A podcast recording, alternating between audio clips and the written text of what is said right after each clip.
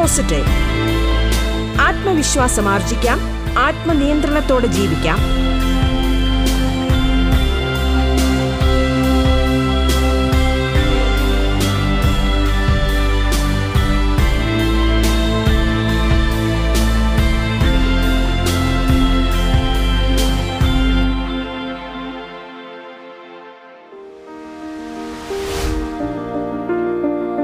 നമസ്കാരം പ്രിയ ശ്രോതാക്കളെ.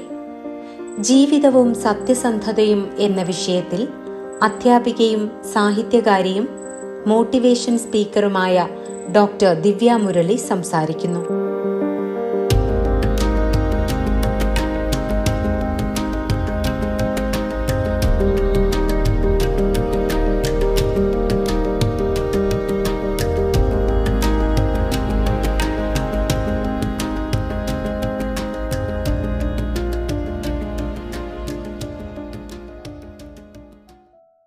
നമസ്കാരം. റേഡിയോ കേരളയുടെ ബി പോസിറ്റീവ്. സത്യസന്ധതയെക്കുറിച്ചാണ് പറയുന്നത്. ഇന്ന് മനുഷ്യർക്ക് വളരെ കുറച്ചു മാത്രമേ സത്യസന്ധരാകാൻ കഴിയാറുള്ളൂ. അതൊരു വലിയ മഹത്തായ ഗുണമാണ്. വ്യക്തിത്വ ഗുണമാണത്. സ്വർണം എത്ര പ്രാവശ്യം തീയിലിട്ട് പഴുപ്പിച്ചാലും അതിന്റെ ആ ഒരു വർണം ആ ഒരു ശോഭ കൈവിടുകയില്ല. അത് തിളക്കം കൂടുന്നതേ ഉള്ളൂ. അതുപോലെ കരിമ്പ് എത്ര തന്നെ മുറിച്ചാലും അതിന്റെ മാധുര്യം ഇല്ലാതാകുന്നില്ല. അത് കൂടുകയേ ഉള്ളൂ. അതുപോലെ ചന്ദനവും അതെ ചന്ദനം അരയ്ക്കുന്തോറും അതിന്റെ സുഗന്ധം കൂടുകയാണ് ചെയ്യുന്നത്.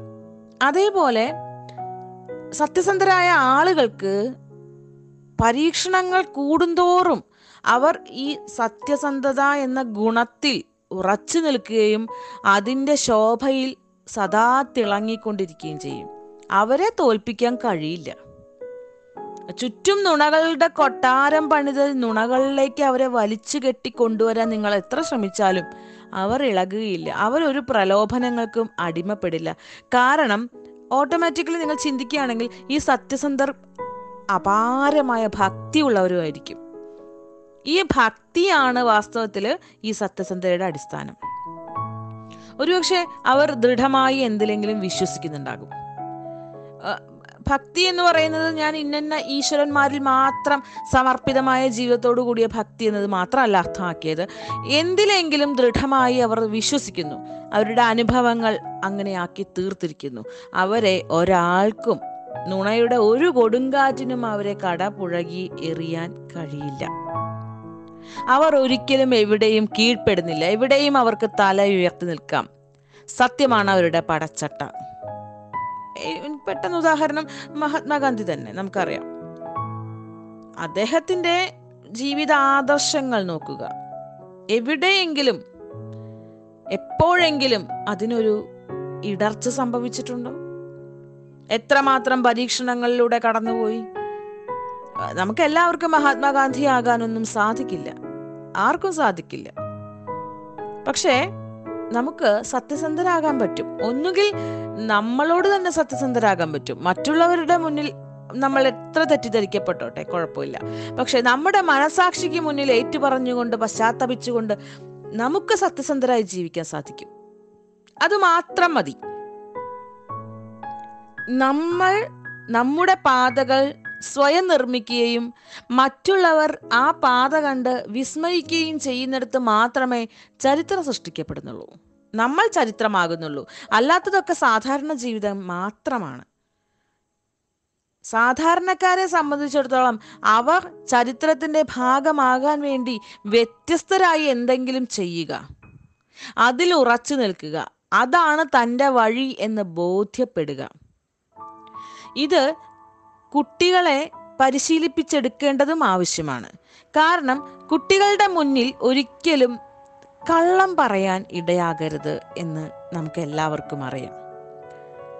ഒരു ഫോൺ വരുമ്പോൾ അല്ലെങ്കിൽ പുറമേ നിന്ന് ആരെങ്കിലും അന്വേഷിച്ച് വരുമ്പോൾ അച്ഛൻ ഇവിടെ ഇല്ല അല്ലെങ്കിൽ അമ്മ ഇവിടെ ഇല്ല എന്ന് പറയാൻ ഒരു കുട്ടിയെ ചുമതലപ്പെടുത്തുമ്പോൾ അച്ഛനും അമ്മയും അറിയാതെ തന്നെ ഒരു കൊടുക്കുന്ന ഒരു സന്ദേശം എന്ന് പറയുന്നത് കള്ളത്തരം ആകാം എന്ന് തന്നെയാണ്. എന്നാൽ ഇഷ്ടമില്ലാത്ത ഒരു കോളിനോട് അച്ഛനോ അമ്മയോ പ്രതികരിക്കുന്നത് എങ്ങനെ എന്നും പുറമേ നിന്ന് വന്ന അതിഥിയോട് എങ്ങനെ പെരുമാറുന്നു എന്നും നോക്കി പഠിക്കേണ്ട രണ്ട് സാഹചര്യങ്ങൾ നിങ്ങൾ നഷ്ടപ്പെടുത്തുന്നു.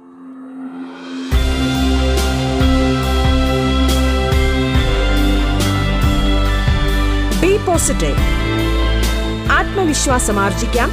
ആത്മനിയന്ത്രണത്തോടെ ജീവിക്കാം.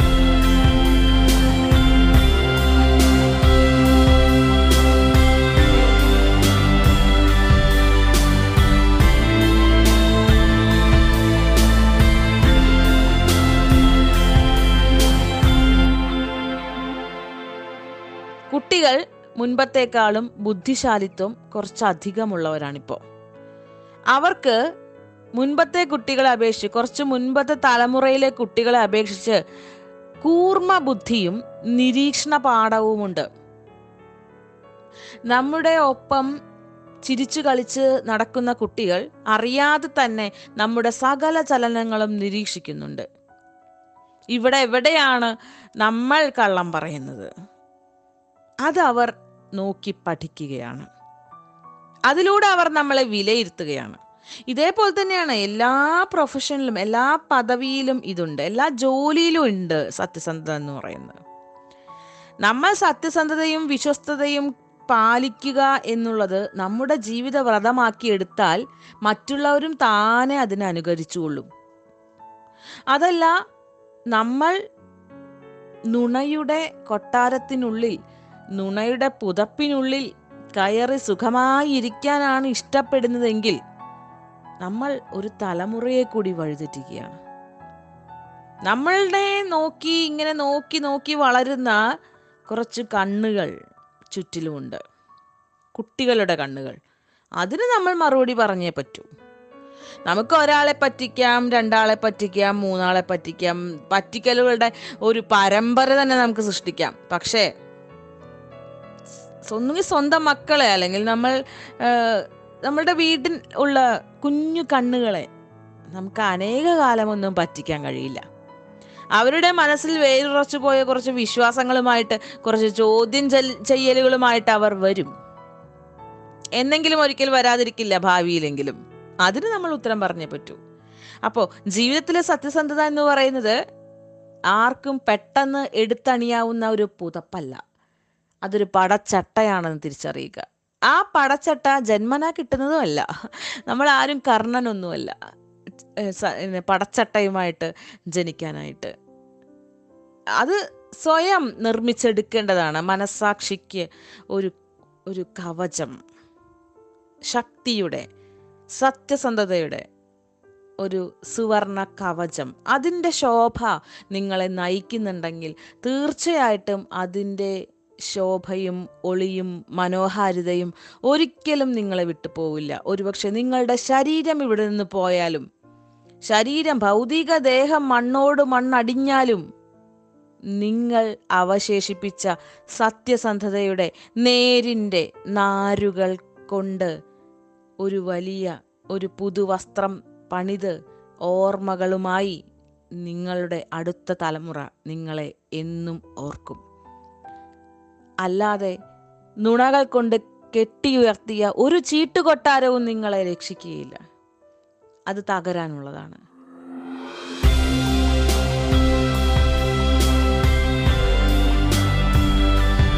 ബി പോസിറ്റീവ് ആത്മവിശ്വാസം ആർജിക്കാം.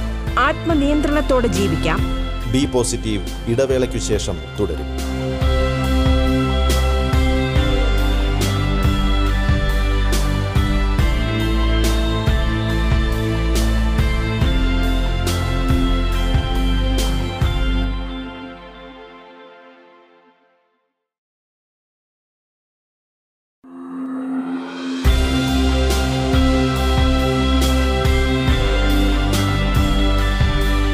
പോസിറ്റീവ്. ആത്മവിശ്വാസം ആർജിക്കാം ആത്മനിയന്ത്രണത്തോടെ ജീവിക്കാം. തുടർന്ന് കേൾക്കാം ബി പോസിറ്റീവ്. ജീവിതവും സത്യസന്ധതയും എന്ന വിഷയത്തിൽ അധ്യാപികയും സാഹിത്യകാരിയും മോട്ടിവേഷൻ സ്പീക്കറുമായ ഡോക്ടർ ദിവ്യ മുരളി സംസാരിക്കുന്നു.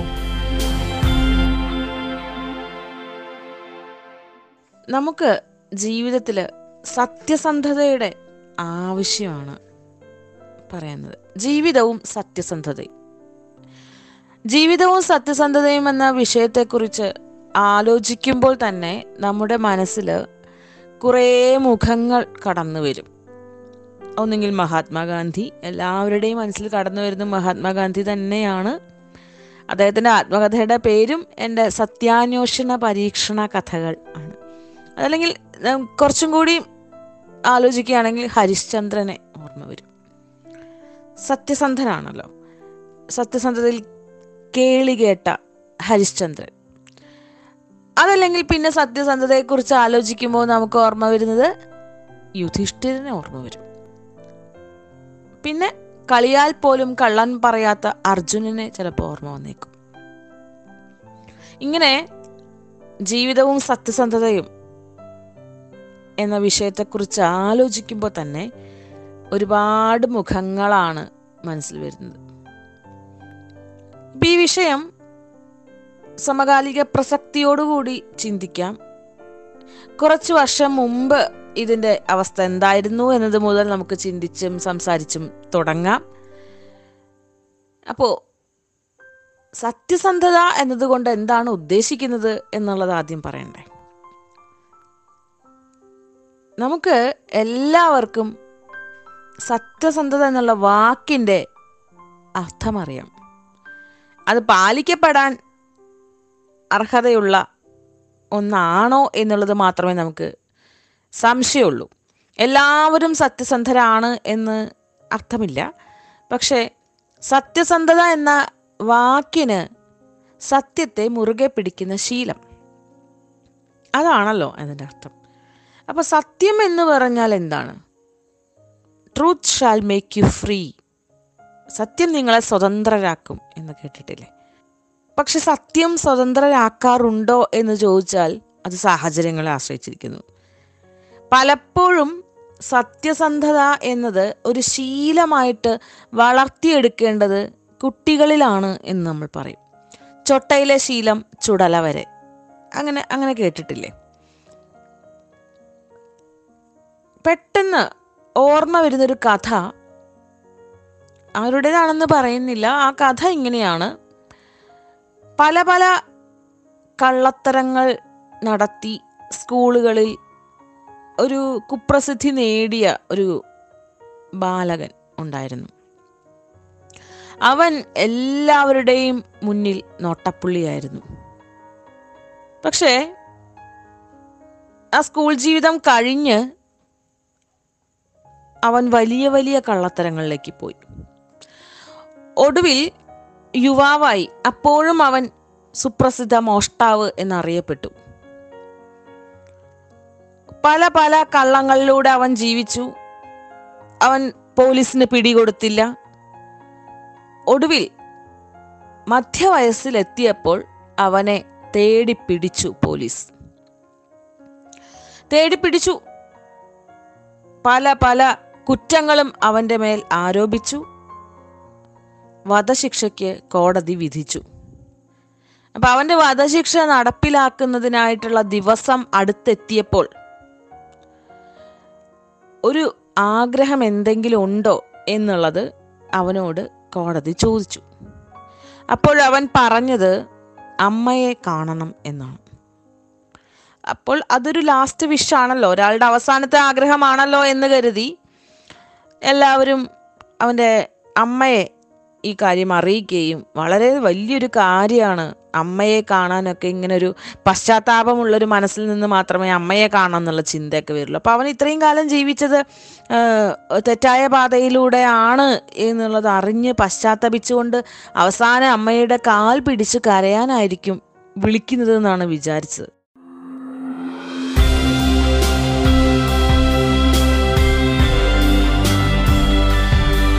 പോസിറ്റീവ്. ആത്മവിശ്വാസം ആർജിക്കാം ആത്മനിയന്ത്രണത്തോടെ ജീവിക്കാം.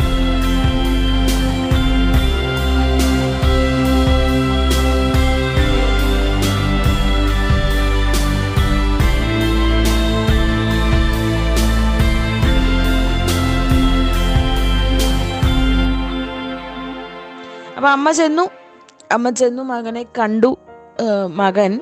എല്ലാവരും വിചാരിച്ചത് എല്ലാവരും പ്രതീക്ഷിച്ചത് അമ്മയുടെ കാൽ തൊട്ട് പൊട്ടിക്കരയും എന്നോട് ക്ഷമിക്കണേ അമ്മേ എന്ന് പറയും എന്നാണ് എല്ലാവരും പ്രതീക്ഷിച്ചത്. പക്ഷെ അവരെ അമ്പരപ്പിച്ചുകൊണ്ട് അയാൾ ചെയ്തത് അമ്മയുടെ അടുത്ത് ചെന്ന് കെട്ടിപ്പിടിച്ച് ഒരു നിമിഷം നിന്നിട്ട് അമ്മയുടെ ചെവി കടിച്ച് മുറിക്കലാണ് ചെയ്തത്. അമ്മ വേദന കൊണ്ട് അലറി കരഞ്ഞു. ഒരു പോലീസുകാരൊക്കെ വന്നിട്ടാണ് പിടിച്ചു മാറ്റി. എന്താണ് ഇങ്ങനെ വിചിത്രമായ ഒരു പെരുമാറ്റത്തിന് കാരണം എന്ന് പിന്നീട് ചോദിച്ചപ്പോൾ ഇയാൾ പറഞ്ഞത് ഞാൻ ചെറിയ ചെറിയ കളവുകൾ നടത്തി അമ്മയുടെ അടുത്ത് ആ വസ്തുക്കളൊക്കെ കൊണ്ടുവരും. അമ്മ ഒന്നും പറയാറില്ല. ഞാൻ അതെങ്ങനെയാണ് ആ കളവ് നടത്തിയതെന്ന് അമ്മയോട് പറയും. അമ്മ ഒന്നും മറുപടി പറയാറില്ല. ഓരോ ദിവസവും തലേ ദിവസം മോഷ്ടിച്ചതിനേക്കാൾ വലിയ വലിയ വസ്തുക്കൾ ഞാൻ മോഷ്ടിക്കാൻ തുടങ്ങി. പിന്നീട് സ്കൂളിൽ നിന്ന് പുറത്തു കടന്നപ്പോഴും ഞാൻ വലിയ വലിയ മോഷണങ്ങൾ നടത്തി. എങ്ങനെയൊക്കെയാണ് രക്ഷപ്പെട്ടതെന്ന് അമ്മയോട് പറയും. ഇതെല്ലാം അമ്മ കേൾക്കും. ഞാൻ കൊണ്ടുവരുന്ന വസ്തുക്കളൊക്കെ അമ്മ അനുഭവിക്കും എന്നുള്ളതല്ലാതെ അമ്മ ഒരിക്കൽ പോലും എന്നെ തിരുത്താൻ ശ്രമിച്ചില്ല. അമ്മ ഒരിക്കൽ പോലും എന്നോട് അരുത് എന്ന് പറഞ്ഞില്ല. ആദ്യം തന്നെ അമ്മ അങ്ങനെ പറഞ്ഞിരുന്നെങ്കിൽ ഒരുപക്ഷെ ഞാൻ ഇന്ന് ഈ സ്ഥിതിയിൽ എത്തുമായിരുന്നില്ല എന്റെ വധശിക്ഷ ഉടൻ നടപ്പിലാകും. ഞാൻ ഈ ഭൂമിയോട് വിട പറയും. പക്ഷേ എന്നെ ഇങ്ങനെയാക്കിയ അമ്മയുടെ കാതുകൾ എനിക്ക് കടിച്ച് മുറിക്കണം. അതാണ് എന്റെ ശത്രു എന്ന്. അമ്മ അത് കേട്ടത് കൊണ്ടല്ലേ അമ്മ നിശബ്ദയായതുകൊണ്ടല്ലേ ഞാൻ ഇങ്ങനെ ആയത് എന്നാണ് ഇയാൾ ചിന്തിച്ചത്. അപ്പൊ ഈ സത്യസന്ധത എന്ന വിഷയത്തെക്കുറിച്ച് ആലോചിക്കുമ്പോൾ വളരെയധികം ആലോചിക്കേണ്ട ഒരു കഥയാണിത്. കുട്ടികൾ സത്യസന്ധരാകുന്നുണ്ടോ? ഇല്ലെങ്കിൽ അതിന് കാരണം ആരാണ്? അത് തിരുത്താൻ നമുക്കാവില്ലേ? എന്തുകൊണ്ടാണ് നമുക്ക് തിരുത്താൻ സാധിക്കാത്തത്? ഇവിടെ വീണ്ടും വീണ്ടും നിരന്തരം കുട്ടിക്കുറ്റവാളികൾ പെരുകുന്നത് എന്തുകൊണ്ടാണ്? സ്കൂൾ കാലഘട്ടം മുതൽ അവരുടെ വഴി തെറ്റിപ്പോകുന്നത് എന്തുകൊണ്ടാണ്? മോനെ അല്ലെങ്കിൽ മോളെ നീ ഈ ചെയ്യുന്നത് ശരിയല്ല എന്ന് അച്ഛനോ അമ്മയോ അതല്ലെങ്കിൽ അധ്യാപകരോ ആരും പറയാത്തത് എന്തുകൊണ്ടാണ്? സത്യസന്ധരുടെ വിജയിച്ച കഥകൾ ഇവിടെ ഇല്ലാഞ്ഞിട്ടാണോ? പാഠപുസ്തകങ്ങളിൽ അവർ പഠിക്കുന്നതൊന്നും അവരെ നേർവഴിക്ക് നയിക്കുന്നില്ലേ? അപ്പോൾ നമ്മുടെ വിദ്യാഭ്യാസത്തിനാണോ തകരാറ്? എവിടെയാണ് തകരാറ്? അനേകം അനേകം കുട്ടികൾ ജുവൈനൽ ഹോമിലും മറ്റനേകം ഇതുപോലെയുള്ള കുറ്റവാളികളെ പാർപ്പിക്കുന്ന ഇടങ്ങളിലും മനഃശാസ്ത്രജ്ഞരുടെ അടുത്തും കയറി ഇറങ്ങുകയാണ്. കുറെ പേർ ശിക്ഷ അനുഭവിക്കുന്നവരുണ്ട്. അവരെ അങ്ങനെ ആക്കിയ സാഹചര്യങ്ങൾ എന്തൊക്കെയാണ്? അത് നമുക്ക് മാറ്റാൻ പറ്റില്ലേ? ഒരു ശിശു ജനിക്കുമ്പോൾ തന്നെ കുറ്റവാളിയാണോ? അല്ലല്ലോ.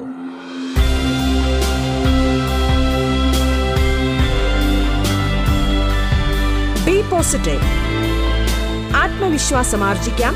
ആത്മനിയന്ത്രണത്തോടെ ജീവിക്കാം. ബി പോസിറ്റീവിന്റെ ഇന്നത്തെ അധ്യായം പൂർണമാകുന്നു.